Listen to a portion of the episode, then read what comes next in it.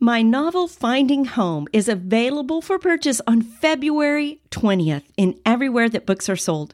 One reader called it a spiritual experience embedded in pure drama, and that's exactly what I wanted to do. Tell a fantastic story, but reveal all the layers of spiritual truth that were in the prodigal son parable when Jesus told it. But we miss it with our Western eyes. You will be amazed at the Father's incredible love for you. You can find out more on my website, susankmacias.com backslash finding dash home. The empty nest means that we have adult kids, which is an oxymoron. Adults and kids, how do we even navigate that minefield? We're going to talk about it today. And while I don't have answers, I have some really good ideas for you. You know, by the time our kids grow up, we have navigated so many parenting stages. We've gone from two year olds to five year olds to 13 year olds to 17 year olds and now we have these adults. And we've we've had all those parenting challenges and we've read books and we've made huge mistakes and we've done a few things right we hope by then. But you know, there's lots of, of advice for all of those stages. But when I got to this place of adult kids, I didn't find near as much advice. But I had this moment many years ago sitting at church that defined me coming to this stage knowing it was going to be tough. I at the at that time my oldest was 16, my youngest was 6 months, and my husband was in Bahrain for 6 months. It was right before um, one of the wars.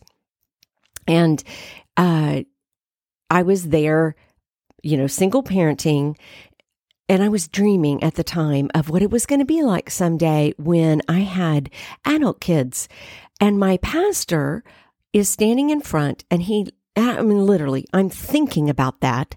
And he starts telling a story about he and his wife and praying for their four adult children. And he said the sentence We find this stage of parenting the most difficult yet. And I literally I mean, I it it's so clear to me that moment in my in my brain because I was ready to hand my 6-month-old off to my son who was scowling at the time and run screaming from the church. I mean, I didn't even care what anybody thought. But then all the kids needed a ride home and so I couldn't. Right? I mean, I just I'm sitting there thinking, "Wait, it gets harder. Stop the train and let me off." Because I can't do harder. I can't. And I thought about his words for days, and his words just took my little dream. I mean, it was a well formulated dream. It involved a white picket fence, it involved kids and grandkids coming for sweet visits, but in between time, I'd have lots of time to, to write and to publish, and my kitchen would stay clean, and la la la la la. Yeah, it blew that dream up. And now I think it's a good thing. It's a good thing that that dream went away before, you know, I found out in the emptiness that that dream was a hopeless mirage. But at the time, it just killed my heart. You know, and I've reflected on the moment in that pew so many times. And I've told that story so many times because it was right. It never did get easier. Um, and, and really, in some ways, it did grow harder. But here's what I know is that this trust given to me by the Lord to parent these human beings is not about phases. It's a lifetime commitment. But when we reach the adult stage, we have to find a new pattern because our old parenting habits will not work anymore. We are no longer the parents in charge. They are volitional adults and they get to make their own decisions, which also will carry adult consequences. And what am I supposed to do when they're making massive mistakes? Sit on the sidelines and watch? Yeah, I want to make I want to make one thing very clear. It is great having adult kids. It can be very amazing. Um, there's a new level of relationship possible as they establish their own homes, it's such a sweet thing to watch them parent, to watch them grow in marriage. but it can also be challenging and confusing and just plain hard. I mean, we live on this side of all of our mistakes. So we have tons of advice to give. And, you know, a lot of times the best thing to do is to put duct tape on our mouth and not say anything. And it's so hard. And also, I just have to say, I found interestingly hard the questions that sort of hover over the relationship. As parents, are we still required to pay for every meal when the family, as a big family, goes out to the restaurant? If an adult child has a car problem, do we drop everything and run to the rescue? My dad has a great story about when he and my mom got married, 1960, you know, pre cell phone. They get in their car. They're just so happy. They leave Waco where they'd gotten married. They've been married for, you know, just a few days. They didn't even really have a honeymoon. And they're going, moving out to Phoenix, Arizona because my dad's going to go to graduate school. And outside of Waco, an hour or two outside of Waco, the car breaks down. So he gets a ride to the closest gas station and he calls his dad and he says, Dad, the car broke down. And his father said, Wow, that's too bad. What are you going to do about that, son? And he's like, I'm calling you. That's what I'm doing about it. And he's like, Dad, I, I need your help. And my grandfather said, Well, son, you're an adult now. You've got your own family to take care of and and you've got to take care of these things on your own. I hope it goes well and he hung up. And my dad was like, wait, what? And he tells this story now with a great deal of admiration for my grandfather's bravery. Cause I bet my grandmother was saying, are you kidding me? Let's go help them right now. But my grandfather said, we need to let him be an adult. And man, is that tough. That is tough. But what about when we see them making huge mistakes? And we are watching, or if they end up turning and going in a direction we could not ever have imagined, and we know the sorrow that that's going to bring, how do we help and deal with that kind of issue? Or are we even allowed to help unless we're invited in? I've been parenting adults for over a decade now, and I have to tell you, I still have more questions than answers, but but don't turn this off yet because I have learned a few steps to this dance because it isn't dance and that's what you need to realize. It is it's learning, adjusting, finding a new rhythm, finding a new beat, responding. And I have a few simple rules that I impose upon myself regarding um, conversations now. I don't claim I don't claim they're all correct. Um, and and if you have figured out any wise parental advice, please you know leave some comments on the. Um, I have a page for this podcast. We would all love your wisdom, me included. Um, we are all individuals, and so are our children. So good principles exist, and that's what I want to share with you. But it's going to look different in your situation. Here's what I desire a long, fruitful relationship with my children, no matter how old they grow. And I will do what it takes to preserve that. I will not lay down my personal convictions, but I will not allow my personal convictions to, um, to break a relationship. If they want to do that, that's their choice, but I will always be there for them. And if that sounds difficult, it is even harder than it sounds. But here are some ideas. Like I said, I don't have answers, but here are my ideas that parenting adults in the empty nest, how do I create a warm environment that my children will be drawn to? Number one, invite them over, but nicely and with their favorite meal. Okay, so I am making fill in their favorite meal. I'm making beef stroganoff on Sunday. If you want to come over, you're welcome to join us. Right? It's not a, I'm making it and you should come. You know, I'd love to have you and leave it at that. And just say, I, you know, all I need to know is for how much to make is if you're coming or not. It's up to you. Free. You are free to exit the building or come in the building. A family table full of the delicious food that brings back pleasant memories will draw adult kids like a magnet. Particularly if they're single and living off ramen, they are going to be so happy. Um, one time I, I put out a thing, hey, I'm going to make family dinner for whoever wants to come. Um, what do y'all want? And I couldn't believe it. They were unanimous. They wanted homemade pancakes. Wow, easiest meal ever. It was awesome. But don't, like I said, don't make this mandatory. We have no right to make any event or meal mandatory to our adult kids. Let me say that again. We actually have no right to make any meal or event mandatory to our adult kids. They are adults. That's what it means. They get to choose. I have put out a request now, years ahead. I would like to request for 2024 to be a Macias family Christmas. Maybe we could all be together at one time. Because you know what? They're adults. They have married relationships. They have in law families that also have requests for them. And so we need to manage that. We need to give them plenty of time. If it ends up people can't come, we're going to have to try a different year. All I can do is communicate that this is very important. This event, this opportunity, but they're still adults and they still get to choose. Okay, now I've put out the request. Hey, I'm making whatever. For us at Beef Stroganoff will generally draw people.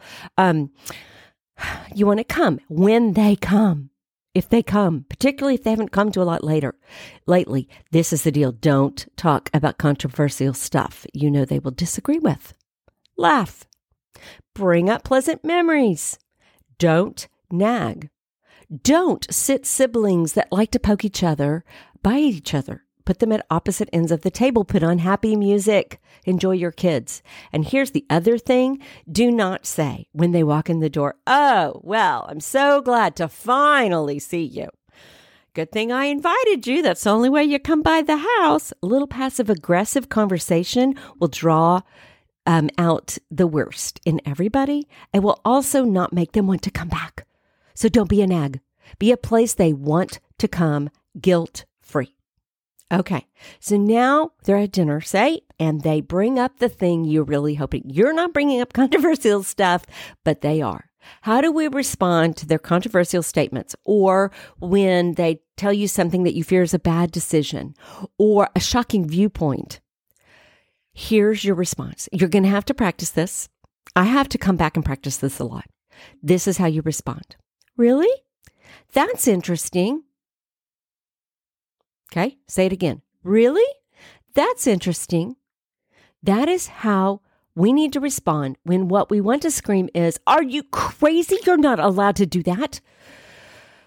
You know, here's the deal. Sometimes they're just going for the shock value and to poke the bear. And I'm not actually calling you a bear, but kids know what our hot button topics are and they love to push them, particularly if they are a contrarian. So you have to think about how you're going to respond. Really? That's interesting. And then here's another perspective. I like to think of these shock value statements as spy trips into the enemy's camp. I'm not saying that my kids are enemies, but they have an enemy, and so do I, and he would like to cause division. But if I just smile and say, Really? That's interesting to their off the wall stuff when they share a shocking viewpoint or something they're thinking about doing or a crazy theology they're really considering. I know exactly what to pray about. And I pray. I will pray about that thing a lot. But if I'm a difficult parent to whom they want to say nothing that rocks the boat because they know what will happen, then guess what? I know nothing praying is a more powerful response to their craziness than my words anyway. Okay, I have a, a, booklet. If you go to my website, there'll be a pop-up and it's it says a free book. It's like 8 pages. It's just a booklet and it's praying for your adult kids. And it has written out prayers straight from scripture of what to pray for adult kids because we need to be praying for them a million times more than we're telling them what they should think. In fact, we should never tell them what they should think. We should go and pray for them and let God tell them what they should think. Okay. So, number three, we've invited them over. We've said, really? That's interesting. What do we say um, to those shocking revel- revelations or maybe things we just observe or parenting choices or any other things that make you want to scream and you really have some things you would like to share with them. How do you let them know that you would like to share with them? This is what you can say. Oh, if you ever want to talk about that or, or hear my opinion or some ideas, I have some ideas, just let me know. Okay. And then if it would, you know, be acceptable, a happy thing, then hug them and smile. And here's the best thing to do next walk away. You're not asking them to ask for your advice right then. They might, if they really want advice, say, Hey, wait, now what? What do you have? Um, but walk away. Let them come to you. You're leaving an open door that the adult child can come and walk through, and that's healthy. But beware if they ever knock on the door, don't make them regret it. It needs to be pleasant and not condescending. Even if you are expressing a different opinion, I mean, as long as you want to talk to them to, again, if they walk through that door and then you sit them down, put a light over their head, and give them a five part sermon, they're never going to come back. So remember, practice before they walk through that door. Really? That's interesting. And then say, This is what I'm thinking. These are my ideas. Leave it open again for them to talk further. Do not argue with them about what they think. Just give them your ideas and leave it in the hands with the fixer. Okay. And just in case, you know, as moms, we have fixed things for years boo boos, We've tutored math. We've helped, you know, with a problem. We have run to the side of the road to help them with their car issue. You are no longer the fixer of your adult children. That is Jesus. Okay, number four, grow a mutually beneficial adult relationship. It's really important to respect our kids. And one way we can show them respect is say, hey, you are so good at blah, blah, blah. How do you do that? Could you help me? What do you need help with? Fixing something in your house? Something, you know, something on your computer or making your new remote talk to your TV? How about some advice from them? Some financial advice about a good investment, or what about where do you love their haircut? Where can you get your hair done like that? How about their new health kick? We all want to feel needed. And that's one of the hard places of the empty nest is that we don't always feel needed. But your kids want to feel needed too. It feels just as bad for them to think you don't need them, you just want to fix them. So, how about instead of us worrying about if we're needed, let's let our kids know that we need them and the value that they bring to every problem just asking for advice in a loving way communicates respect. It communicates that we value them and the expertise that they hold. So you can ask them, how do I blah blah blah, whatever. How do how do I um, how do I work with Excel? I'm having I'm having trouble with that. Or um, tell me about TikTok because everybody's talking about that and I don't know anything about it. What do you think about maybe economics, or I would not suggest politics, but any other thing. What do you think about that? And remember, have practiced before you ask that question. Really? That's interesting. Um, then say you could ask how can you teach me about that new um, intermittent fasting what is what does that do um, what could you ask for advice of your kids what what opinion that wouldn't bring up the thing that makes you always argue, go to a different subject altogether. But it re- is a recognition of their adulthood when you do that. Your kids and your in law kids have a variety of interests and talents. It is a fabulous relationship builder to join in with them, even if it's something you're not particularly interested in. Maybe your your daughter-in-law started doing macrame and you're like, really? I did macrame when I was 12 and it's back, but it, it kind of is. And so you could say, Hey, I used to do macrame. Would you teach me I totally forgot. Would you teach me how to do that? And then you go over to her house and you're not talking about any of the weird things they're doing in their life or the color of her hair or anything. You're just doing macrame. And it's a relationship builder. You don't know what secret things you're going to find out that you get to pray about. Remember, it's 4A. You get to find out things, you get to build relationship, and you get to know that person better. And then number five, you want to tie spiritual heartstrings. I think it's so important that we just ask our kids whether they are walking with Jesus or not. Can I pray for anything about about anything for you? Got any prayer request? We need to talk to God much more, like hundreds of times more about our kids than we talk to our kids about God. Talk to the Lord much more than you talk to your kids about the Lord.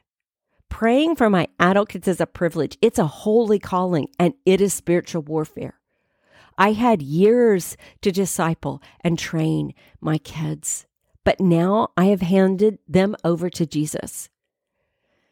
And that's hard. If you want to know more about praying for your kids, uh, my book, Unceasing, is um, all about praying instead of worrying about our kids and very much dealing with this with this area of adult kids. It will give you exact things to pray and it gives it's what god did for me when he changed my heart about prayer and changed my adult prayers. It changed my prayer life. And i would love for you to have your if you're finding that i'd love to pray for my adult kids but all i do is complain to god and sit there and worry about them. Get the book unceasing. It's available on amazon I am not their Holy Spirit. You are not your kid's Holy Spirit. Okay, say that again. If we need to say it out loud, say it out loud a couple of times. I am not my kid's Holy Spirit, and he can do a better job than I can do. I am not my kid's Holy Spirit, and he can do a better job than I can do. Getting prayer requests from them is a way to join with him in the work of their lives. I can partner with them and I can partner with Jesus, but I'm not trying to fix my kids. I have the prayer request of the things that they let slip while they were at my house eating stroganoff. I have the things that they might have communicated with me, and all there's left to do is pray. Pray, pray, pray, pray, pray. When you are sitting at home and you're mad at your kids because they haven't called and they haven't set, they haven't checked in on you for so long, when you do that, Use that as a reminder to pray for them. When you start worrying, use that as a reminder to pray for them. Also, if you want that relationship to be healthy and to grow, ask for them to pray for you. I will I will let them know, man, I'm having an issue. Today is a really hard day. I would really appreciate your prayer. I need to go talk to grandma about this problem. I'm afraid she's going to take it wrong. Would you pray for me to have the right words? Because they're adults and they can be praying for you. We want a good relationship with our adult kids. It's such a place of richness and love and hard, hard difficulties. But we need to respect them and love them and invite them and welcome them and be a safe spot for them. And if they turn 180 degrees away from us and run as far as they can from us, I want them, if they peek over their shoulder, to see me standing there with my arms open, ready for them. It's not my job to fix their problems, not anymore. But I know the fixer the Redeemer. I know the convictor of sin. I'm not the one that needs to convict them of sin. That's the Holy Spirit's job. He saves souls. But I can be an example of the Father who, when his prodigal returned, runs to him with open arms and welcomes him home. I want a welcoming home for my adult kids. I want to be the home of open arms for them of warm meals and a happy table and a place they can they can ask me to pray even if they no longer pray. That is a joy of a home with adult kids. Yeah, it's hard and we need Jesus to do it, but it's worth it. Oh Lord, help us to see from the way you parent us how we can parent our adult kids how we can still be a place of spiritual support, of prayer, of love, of acceptance, of not not bending over to what they want us to to lose our convictions on, but how to love them through those places. Lord, teach us to be long suffering, to be merciful and gracious as you are, but to be um, a stalwart pillar of truth with somehow still having open arms. That is impossible except in you. And we ask you for help, and we thank you for the example you show us. Help us love our adult kids and have a sweet relationship with them. In the name of Jesus, amen.